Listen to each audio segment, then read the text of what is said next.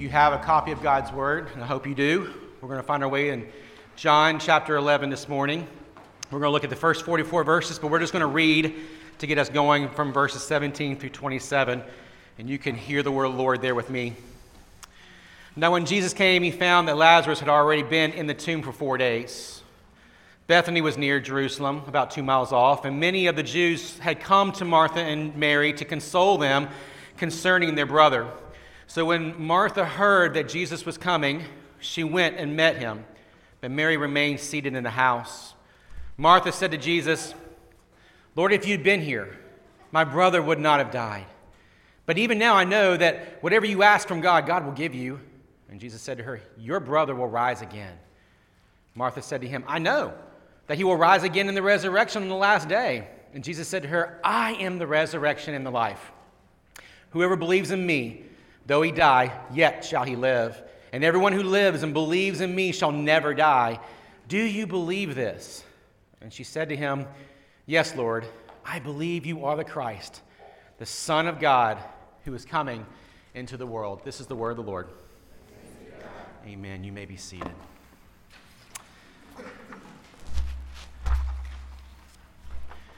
Well, we are back again continuing our journey through the Gospel of John.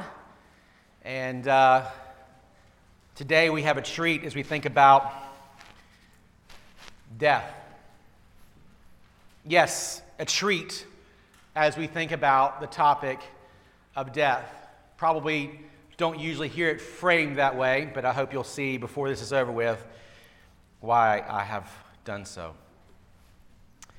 You know, as a pastor, um, I am tasked with preaching, shepherding, discipling, general care of the church. And part of that general care of the church is, is some, uh, in shorthand ways, to marry and bury. Um, weddings and funerals. Done, at this point in my ministry, I've done way more weddings than I've done funerals. But I've done many funerals nonetheless. And there's always this tension in my heart when I come to do a funeral um, as to what the, you know, as to how to officiate that brings comfort to the family of the, of the, of the one who's passed. And then from time, from time to time, I may even be asked by someone to do a funeral for someone that we are fairly certain left this life without Christ. And so you come to those moments where you are seeking to speak honestly about what actually is and has transpired about the reality of death, but yet at the same time try to impart comfort, try to impart hope, try to point people to Christ. And then you, other funerals I've done have been much more joyful. And, and yeah, I mean that. Like there, there is joy in, in some funerals. Not that there's not real grief, not that there's not real sadness, not that there's not real hardship in the passing of the person, but when you do a funeral for someone that has obviously lived for Christ, it is, it is like there is a, I, you, can't even, you can't even quantify the difference between a family who's grieving the passing of someone who's left this life without Jesus and the one who has. You just can't quantify the two. And, and really, when you start thinking about funerals and you start thinking about death, it, it does make us have to ask some hard questions, does it not? That so much of our life, if we're really honest with ourselves, and if I'm honest with myself, is about avoiding death altogether. To try to do our best to stretch this life out and to wring this life dry of everything I can get out of it, and to avoid death, to avoid the topic of death for as much as I possibly can. But the question still remains no matter how much I try to do that, no matter how, how much you may try to do that, I still have to deal with this topic of death. You do too. You have to ask yourself what do I believe? What do I, the, I believe about the nature of life as itself? What do I believe about life beyond this life? And so, typically, when people face this topic, death and grief, they usually face it with one of three perspectives hopeless grief. By the way, a lot of our world deals with death with hopeless grief. There's hope filled grief. So you can grieve, honestly, the loss, but yet still remain hope filled. And then, but more often than not, and I think this is portrayed in our popular culture, indifference. Just blind indifference. But the Christian who lives in light of what Christ has accomplished for us through his life, death, resurrection, offers us something more beautiful, something more profound, something that calls us to live with deeper faith and deeper comfort than the world itself can offer us, the world itself even tries to pursue. And today, as we look at this passage, we will see this tension between the disciples and their ignorance about death and even their sometimes a, uh, trying to avoid the topic and avoid it altogether, and that juxtapositioned against the sisters of Lazarus who've watched their brother pass. And what we find in them is, even though both of them respond a little differently, is faith, Amen. trust, hope. It's going to be quite amazing. And that Jesus calls his people to deep, abiding faith and comfort. And so, you know, I, I, like to summarize my sermon in one sentence because I think it's helpful because it gives me a target for my sermons. Otherwise, we can go a lot of different directions, right? Through death and grief, the true believer lives by faith in Christ, who is our true resurrection in life. Simple, clear, hopefully to the point, but it is the very substance of everything we are as Christians. Through death and grief, the true believer lives by faith in Christ, who is our true resurrection and life. So, there's one of three, three things I want to show you this morning from this text the duplicity of our own response to death. I'll explain what that word means in a minute. Then we'll look at the key to how we are to respond to death and grief. And in the end, we're going to look at the authority over death and grief. So, duplicity, key, and authority, if you want to shorthand it that way. Let's look for a minute at just the first few verses, 1 through 16, um, here uh, about our duplicity, or the duplicity that oftentimes comes with our response to death. And, and so, let me just kind of give you the update, kind of where we are. Verses 1 through 7, we find Jesus is responding to the news about Lazarus' condition, and the news comes to him hey, he's very ill. In other words, this is an announcement that he will pass soon. This is not an announcement necessarily or an or encouragement of Jesus to come back and uh, do some miraculous event. They are just announcing to him, Your friend, the one whom you love, Jesus, he's about to pass. And um, at this point, we need to understand that J- Jesus has left Judea, which is the surrounding country of Jerusalem. And the reason was because we see this at the end of chapter 12, chapter 10 is that Jesus is not popular anymore. Jesus is, as much as everything everyone loves all the miracles Jesus does, his truths do not they, they do not receive his truths. And so by the time they're done in chapter 10, man, they're ready to stone him. They, and, and he's running out of town.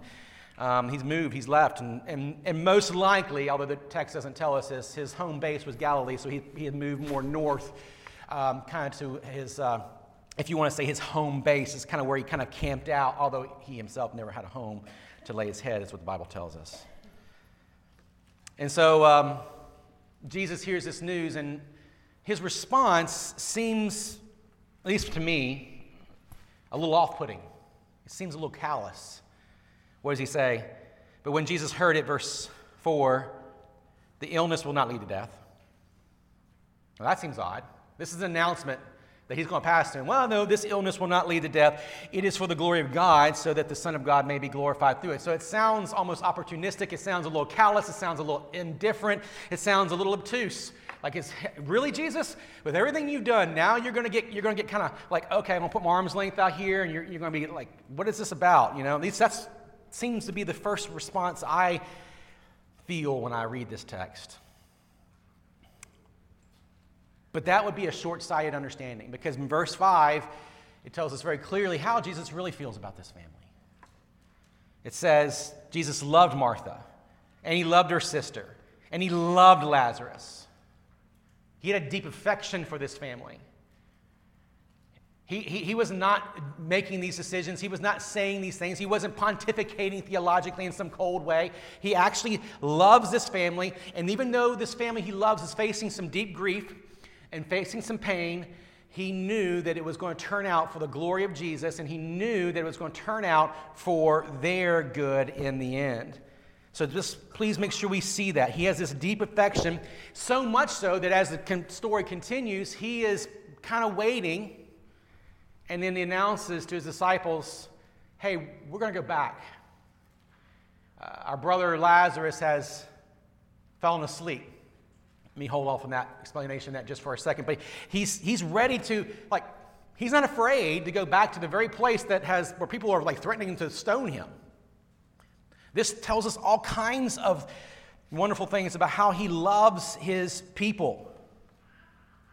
But apparently, his disciples haven't caught on to that love because what are the disciples' response to Jesus um, in this moment? Uh, hey, Jesus, you do remember what just transpired there, right? Um, those guys, uh, they wanted to stone you, and frankly, if we hang out with you too much longer, we're probably going to be on next on the hit list. Right? They, they are being incredibly honest and listen, can we be honest for a second? Can I be honest with you? Like, I sympathize with that.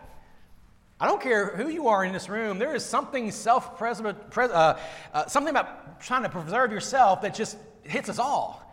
And so you can understand why they would be concerned with Jesus' response to this whole situation. But nonetheless, he hears the news. He waits two more days and then makes the announcement to the disciples that they're going to go back and they're going to be with their friends back in Judea. But it's the response to Jesus that actually shows us what's really going on in these first 16 verses. That it's not really about Jesus' seemingly, though not accurately, callous response. It's actually about theirs. It's about their obtuseness. It's about the word I'm going to use here duplicity. Right? They themselves are indifferent to death. They are themselves have shut them off to feeling anything towards death in some capacity. The word duplicity, not a hard word to understand, but it's just double mindedness, but with kind of a mask on. It's like you're pretending to be something that you're not. You say one thing, but you actually believe another. Well, we, I think if we all look at ourselves honestly, we see all kinds of that in realities in our life, right? What we show other people versus what's really going on in the inner parts of our, our life. But it shows up so much so clearly, when Jesus tells them that Lazarus will fall asleep, and look at their response, right? It's, it's um, well, uh, he'll recover. He's just taking a nap, Jesus. I mean, everyone needs a good nap every once in a while, Jesus. Don't you need a good nap? How many of you guys are going to go home and try getting a nap this afternoon after church? Shalom. All right. So I, am borrowing that from my friend Chuck. He, he always says that to me in a text or something. But I hope you get that opportunity. I, I probably won't today. But, um, but duplicity is that double mindedness, it's that masking that kind of goes on with us. And, and when Jesus tells him, Our brother, which by the way has fallen asleep, which again, by the way, is one of the most common ways they would say refer to death. So the fact that they've just kind of bypassed this and looking beyond the obvious meaning of what Jesus is trying to say here, that he actually has to come back and actually say it specifically, uh, he's dead, guys. The fact that he had to say it that plainly shows you how far removed they have removed their hearts from, from grief and death. How far they will go to protect themselves from having to feel pain and suffering. And I'm, I don't know about you, but that strikes a blow on me. Because I can see some of those things in my own life. I can see how much of my life is given to protect myself from those things. And so Jesus then responds to their ignorance, to their obtuseness, their, frankly, just goofiness. How did you not see this? and so he responds to them not, and tells them, like, look, we're not going back there to be sentimental. Like, I'm not going back there just because I, I kind of have a, you know, a, a deeper affection for them and other people. I'm not just doing this because they're my buddies. They're going back there, and he says, and let's just pick it up here in, um, in verse 10, or verse 9, excuse me. And Jesus answered, Are there not 12 hours in the day?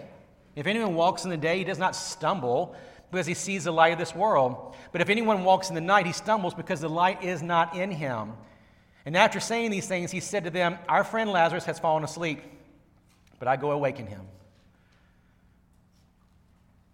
In other words, what Jesus is trying to help them see in this effort to go back to be with Mary and Martha is two things. One is his public ministry is not over with yet. This idea of reference to 12 hours a day are still there. It's referencing his own public ministry, his own earthly ministry, which has not concluded yet. And if you haven't seen this or not, like they've tried to make attempts on Jesus' life many times so far. But until God has himself ordained that Jesus' public ministry is over, we are assured that God will accomplish and Jesus will accomplish everything that he is to accomplish before that time comes. And, and the same is true for you and I, because and to the degree that we trust God's sovereign goodness, we can trust that whether it's life or death, we can trust that God will be with us because everything that happens in our life is an appointment by God. And that's what he wants to show them in this lesson. They know his public ministry isn't over, but by the way, in chapter 11 marks the kind of a transition in Jesus' ministry. Because from chapter 12 on, guess what we get to do? Jesus, until he's arrested, spends the rest of his time from chapter 12 to chapter 18 in private ministry with his disciples. He doesn't do any more public ministry. He's spending time discipling them and teaching them because he knows the hour is about to come where he will be arrested, he will be tried unjustly, and he will have to die for sins that he did not commit. But he will gloriously be resurrected, as we all know. And so, this this kind of transition here also helps us understand what Jesus is trying to say. Look, my, the, my public ministry is not yet. We're under the assurance of God. And, and, and it's trying to prepare them, saying, okay, well, look, I'm getting ready to transition to a time with you for the rest of my remainder of my earthly life to spend with you. And here's what I got to do for you I got to prepare you for life after my resurrection. I got to prepare you because death is not going away. Suffering and grief are not going away. They're just not. And for the Christian, there's just no place in a Christian that tries to avoid grief and death and suffering. There's just no place for it. Because it's not going away until Jesus returns finally and fully one day in his second coming, right? What things we sung this morning, glorious day, and even so come. How how wonderful those are remind us that, that, that, that, that until Jesus comes, the reality is these, this death is a reality we're going to have to face and we're going to have to wrestle with.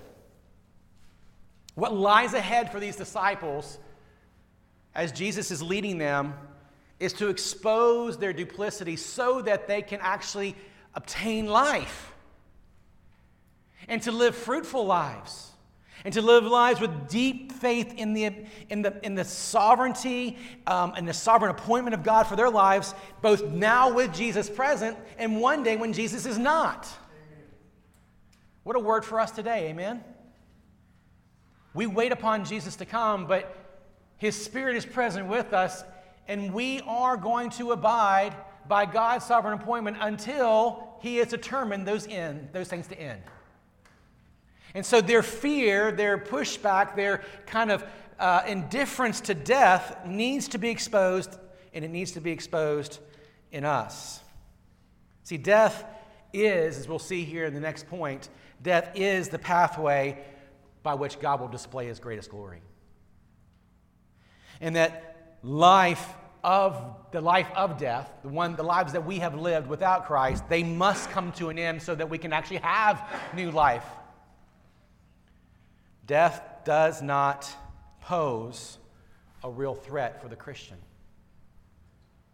As scary and as grief stricken as we can be when we face it, it does not pose a real threat for us. And that leads us into this second point the key.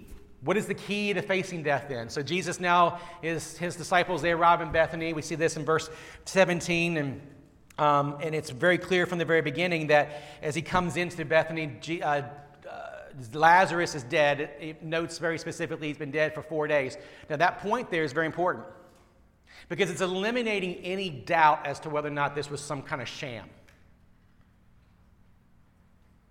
almost everyone in their day and in ancient societies believed that, that you didn't really start the mourning process until at least three days after to verify the death of a person. So four days was sufficient enough. So convinced were the people that he was dead that the mourners come from Jerusalem to mourn with Mary and Martha. So, if there's any question in your heart or any of these little people who like to twist and manipulate Scripture, please understand here there is no magic wand that Jesus is doing. There's no, there's no, um, there's no illusions going on, no sleight of hand thing going on here whatsoever. Jesus arrives, and it's plainly stated, John does here, right? He's been dead for four days. He's really dead. What appears to be death has gotten a victory. Now, of course, we know that that's not true, right? And we're going to see that very clearly here. And so Martha hears about Jesus coming, and she doesn't even let Jesus get into town, and she goes running out to Jesus on the outskirts of the town, outside of Bethany. Again, it's about 22 miles or so outside of Jerusalem, so we're in the metropolitan area, if you will, of Jerusalem. She runs out to Jesus, and her words to Jesus, man, they're so powerful. If you'd have been here, Jesus, if you would have been here, Jesus, he wouldn't have died. Now, again, upon first glance, that may appear like she's upset at him. That she's accusing him of, in, of being indifferent to their need, her need, Lazarus' need. If you'd have been here, Jesus, he wouldn't have died. But even now, I know that if you, it, whatever you ask of God, God will give you. That part of the statement needs to be viewed, needs to be seen, and we need to look at the first part of the statement and view the second part of the statement. Because what she's doing here is not accusatory, it's not anger, it's not frustration, but it's hope filled grief. She knows, she's been taught properly, that death doesn't get the last word. Now, she doesn't know the realization of it. She doesn't know the full substance of it, which Jesus is about to reveal to her, but she knows that, that her hope has some, she has, her grief has some level of hope in it. Amen? So she tells him what she knows. She's regurgitating, like the good Sunday school uh, child she was, everything she's learned from her, good, her faithful Sunday school teacher. She knows it. Now, she may not quite get the full depth of it yet, but she knows it. And then Jesus' response to her is Lazarus will rise again. It's, it's,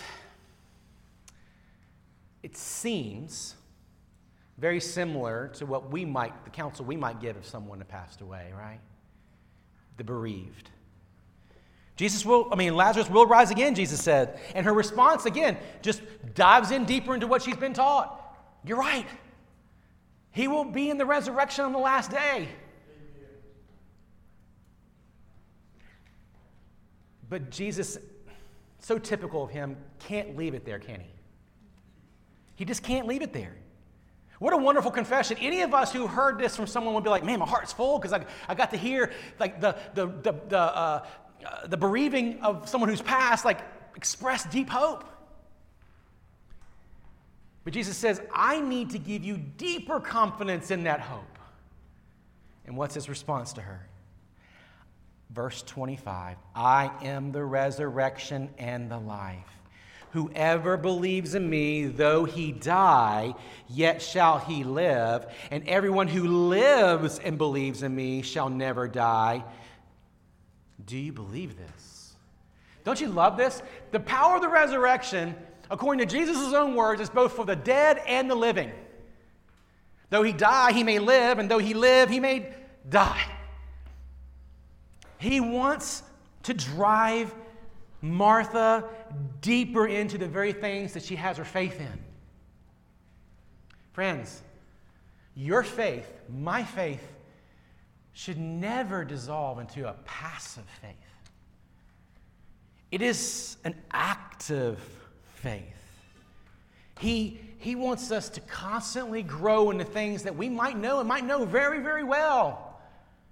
But we are to continue nonetheless until our last breath pouring into this so that we might have a not a not a passive faith, but a, a deeply active faith. That's why he asks her the question, Do you believe this? What is Jesus doing? He's holding her accountable for her confession. It's why we do what we do here. It's why we have statements of faith. It's why we have confessions. Why? Not because we're trying to play gotcha with anyone who might be off in their theology, but because we are holding you accountable to the hope for you as you face life that's filled with death and suffering and grief. And Jesus looks at her and says, Do you believe this? He is looking her square in the eyes, and look what her confession is. Oh, her confession. I mean, 101, right? Yes, Lord. I believe that you are the Christ, the Son of the living God. Now, look, we got to note a couple things here before we move on to the next portion here, before we even get to Mary. Number one is, to date in John's gospel, this is the clearest confession about who Jesus is that he has articulated. In other words, friends, anything less than this ceases to be Christian. This is why we have the creeds. This is why you got to love the creeds the, uh, the Apostles' Creed, Nicene Creed, the Athanasian Creed. Why? Because they were simple articulations of eternal and substantive truth. As much as I love the confessions, I never outgrow the creeds. Keep it simple, stupid, right? Amen. Amen. And Jesus is, her confession is keep it simple, stupid. That's the first thing we want to note about this is that this is like the sum total of what it means to be Christian. You are the Christ, the Son of God, divine member of the triune God, sent to heaven, sent from heaven into earth, and you are coming into the world. You are a God who has condescended to your poor and frail man, men and women of your choosing. Beautiful, isn't it? But I also have to note one other thing here. The confession, a confession like this has happened three times so far in John. By the Samaritan woman in chapter 4, by the disciples at the end of chapter 8, and now here again with Mary. Anyone want to note what I might be want to zero in on this? That two of the three most specific confessions of who Jesus is were made by who? Women. Amen. Why is that important? Are we making something out of nothing here? No, we are not. No, we are not. The fact that one, it was a Samaritan woman, but the fact that she was Samaritan who made the first most clear declaration of who Jesus was is astounding in and of itself. And the fact that his disciples didn't run off from him when he said, Don't you want to leave like everyone else is leaving? I was like, Who are we going to go to? You have the words of life. But then Martha, again, makes it crystal clear here. It's so important. It's so important. Look, I believe 100% in the Word of God given to the people of God. And I will defend it, and I will teach and help our church live under the clear teachings of it. And so you know about where we are as a church. We believe that, that God has given men and women into the institution of family, and there's a, there's, there's, a, there's an order to some degree there, whatever, and we can we kind of work through some of those things. There's also the order to the church, and we believe that men are qualified men, not all men, qualified men are called to be pastors and elders in the church. But I'm fearful sometimes with some of the way we talk about men and women, is that we, we treat women as if they are subservient to men. There's this whole new rise in this patriarchal movement that's going on out there. And listen, patriarchy is not biblical. I don't mind saying it clearly. It's not biblical because it's taking things in Scripture and they're expanding on them and making them say things that the Scriptures do not teach. To, to whatever degree we're going to hold to the natural order that God has put in place in terms of the home and in the church, yes and amen. We live by faith in those things. We may not understand them, but we live by faith in them. But let me make it very clear here I am a brother to many sisters before I'm a pastor to many congregants who happen to be female. My relationship with my wife is first a brother and sister in Christ relationship before it is a husband and wife, because one day the husband and wife relationship is going to go away. And so we want to make sure we keep these things clear that we, we say what Scripture says, but have enough humble faith to believe and not try to embed things in, in between the words. Why? Because it's very clear here, right? Of all the people you would expect in this entire engagement to have gotten their act together, wouldn't you would think the disciples would be the ones that have the most clear confession of who Jesus is? Yet they're the ones who are the most, as I said earlier, duplicitous.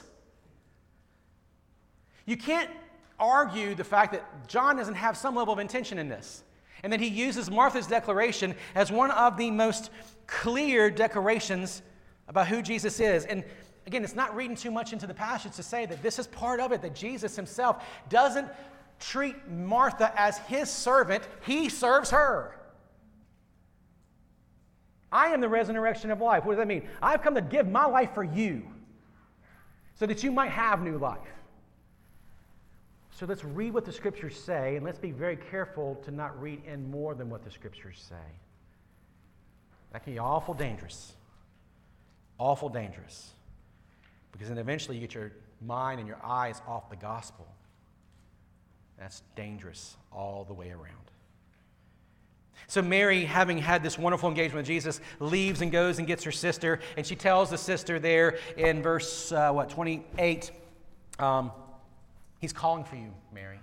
He's here, and He's calling for you, saying, The teacher is here, and He's calling for you there in verse 28. And when she heard it, all these people who were there grieving with her, she just gets up abruptly and runs out of the room. She runs for Jesus. Now, I love the distinction between Martha and Jesus. I mean, Martha and Mary, right? Because we know this in other stories when, when you know, Mary's sitting at the feet of Jesus learning and Martha's the one out there cleaning dutifully out here. So you kind of get the picture of who these two sisters are, right? Like Martha's like the good Sunday school, dutiful, like little Sunday school, you know, I'm going to learn all my catechisms, I'm going to learn all my Bible verses. And Martha doesn't, we don't know. We don't, we don't see a lot about, all we know is that she's a mess. She's weeping. She did, she, but then she just gets up, frantically runs out of the house, and goes to be with Jesus. But Jesus welcomes her faith too. Praise be to God. Amen? Amen. That, that, that here's this messy younger sister of Martha who we don't know. She may have had it all buttoned up, but whatever it was, she's a mess at this moment, and she's running out to Jesus with all of her burden. She loves Jesus. And she knows that Jesus is the only one who can enter into her grief. Why? Because he's the one who is the resurrection and the life. Now, she may not have been able to say that, and she may not have articulated that in this passage, but she took what she had to Jesus. Friends, wherever you are today, take what you have to Jesus. He'll receive you. He'll receive you. And so when she comes out to him, and then of course all these mourners come out with her to see what's going on, they're kind of saying, okay, where's she going? And they go out there and they find that she's met with Jesus. She's meeting with Jesus, and they're all crying.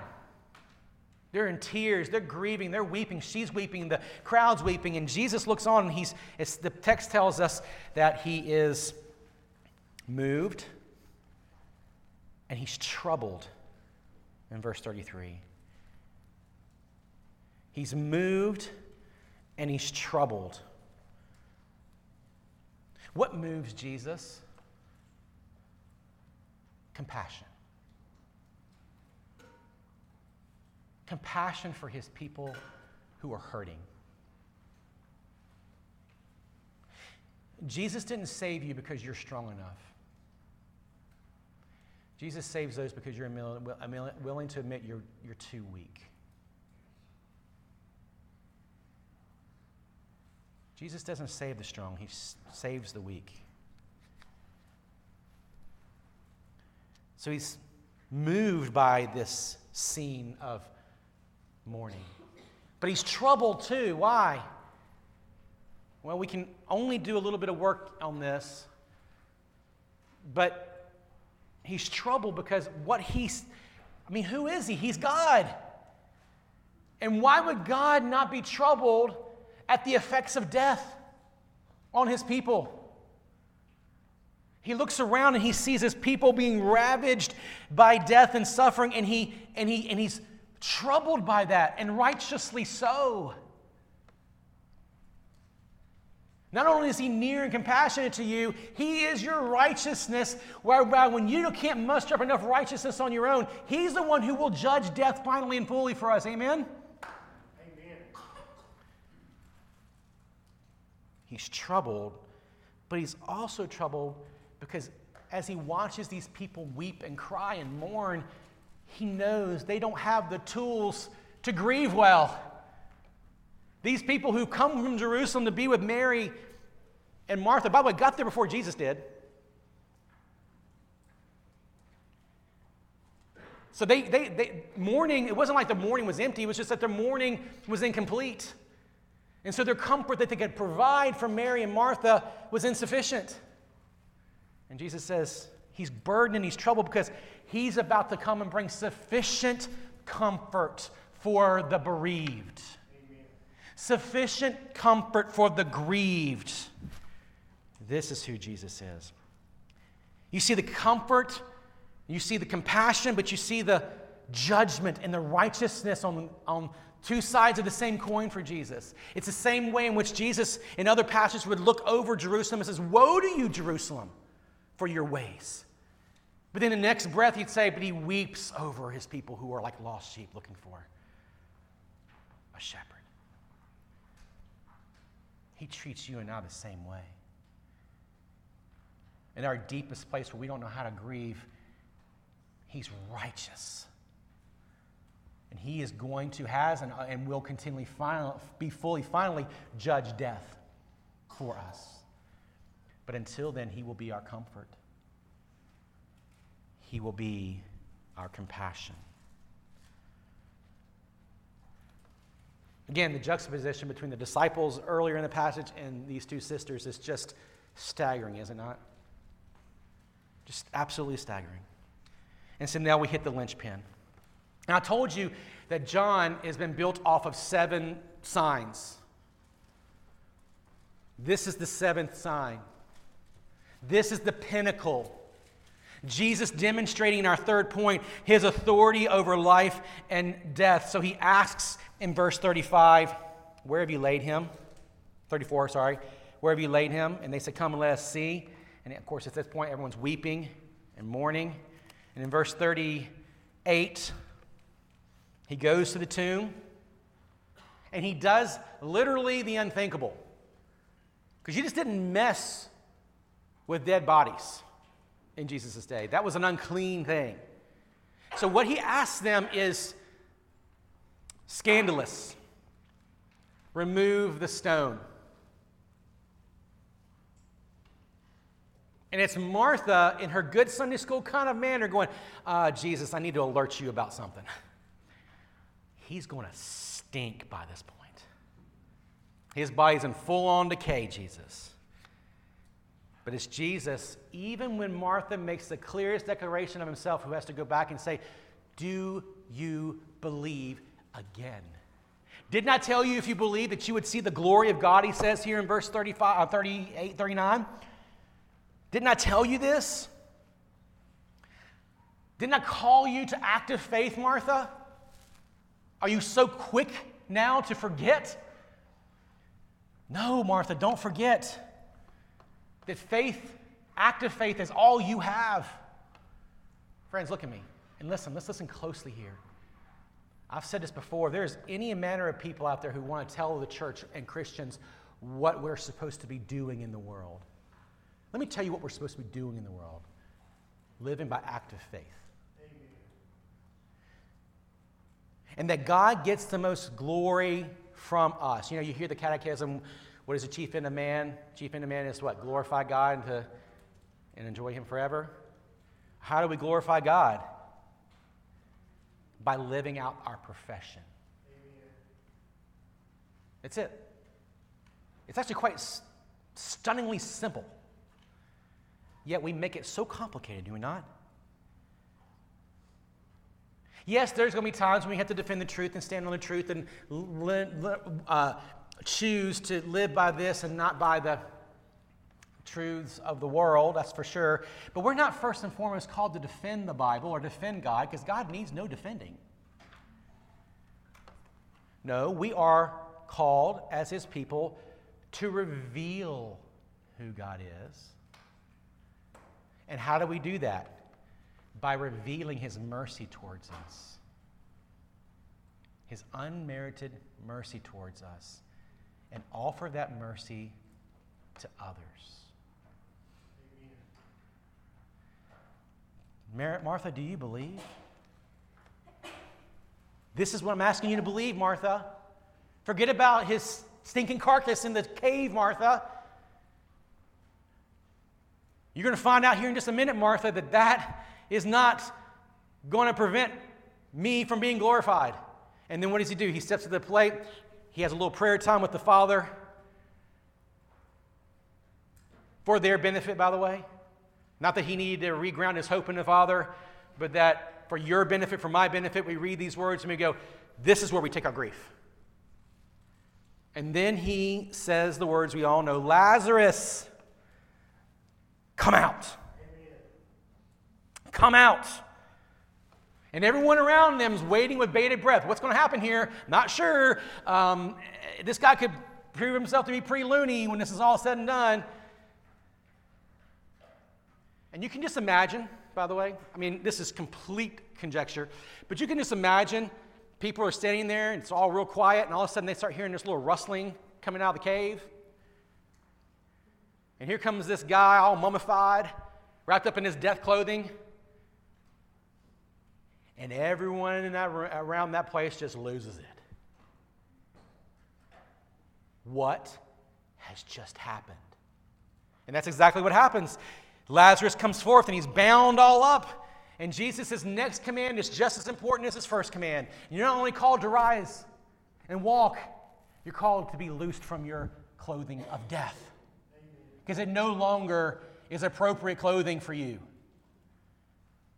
See, Adam and Eve, when they disobeyed the Lord, they stapled leaves to themselves and ever since then, we've been stapling clothing of death to ourselves. And Jesus comes in, and he calls us to new life. He says, Live so that death no longer reigns. And because death no longer reigns, you are now, and I am now called to shed the, clo- the clothing of death. Shed it, friends, by faith, active faith. So, it's time to land a plane. I want to give you a couple thoughts I have, and then we're going to go to the table together. And I hope that these points I give you, and I'm going to give them to you very rapid fire, will serve you. One, death serves the purposes of God. Only the believer can grasp that, by the way. Because we know that death is a result of sin and rebellion. Amen? We know this. It's a result of the fall. But please understand, just because it's a result of the fall, but does not mean that everything that has resulted from the fall still does not serve the purposes of a sovereign God. Death services, serve, yeah, uh, serves the purposes of God. Friends, death, no outmaneuvering of any person who's for or against Jesus can outmaneuver the mission of Jesus. Rest in that this morning. Two, Jesus confronts our duplicity of mind and he calls us to deeper rest than we've ever had before. Where is that alive and well in you this morning? Well, you may be a little bit double minded, maybe a little self preservation oriented, willing to live your life as if death doesn't exist. No, where does God call you to face the, the reality that the death clothes that you still are wearing? and call you to shed them and to rest in his grace towards you. Three, Jesus enters into your grief and my grief, and he will, t- he will do it for eternity. But here's the wonderful thing about it is grief ends at some point when Jesus returns. So he will enter into your grief right now until he returns forever and forever and forever. And he does that for his people. Jesus is not concerned with the other disciples who are uh, other Jews who are mourning here. He's got his focus on two groups of people his disciples who need to be corrected, and these two sisters who are mourning. He enters into the grief of his people. If you are His this morning, he is, His comfort and His consolation is available to you right now. Four, and I've already said this before many times in the sermon, He commands you and I to live in active faith. And then last, your sanctification, my sanctification, big word for your ongoing change in your life is the process of the Spirit unbinding your life from the clothes of death. That's what sanctification is. Sanctification is the process whereby, through Christ's work and the ongoing ministry of the Spirit in your life, He is releasing you and me from the clothes, the clothing of death that far too often identifies God's people. So, friends, as we finish up and we come to the table this morning, my, my call to us as we come to this table, knowing that this table, it's about death.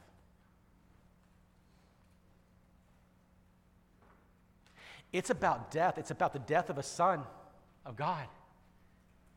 Breaking his body, spilling his blood for you, so that what? You and I could be rescued from death. But in order for us to be rescued from death, we must die to death. We must die the life of death by putting our faith in Christ and do so until he returns.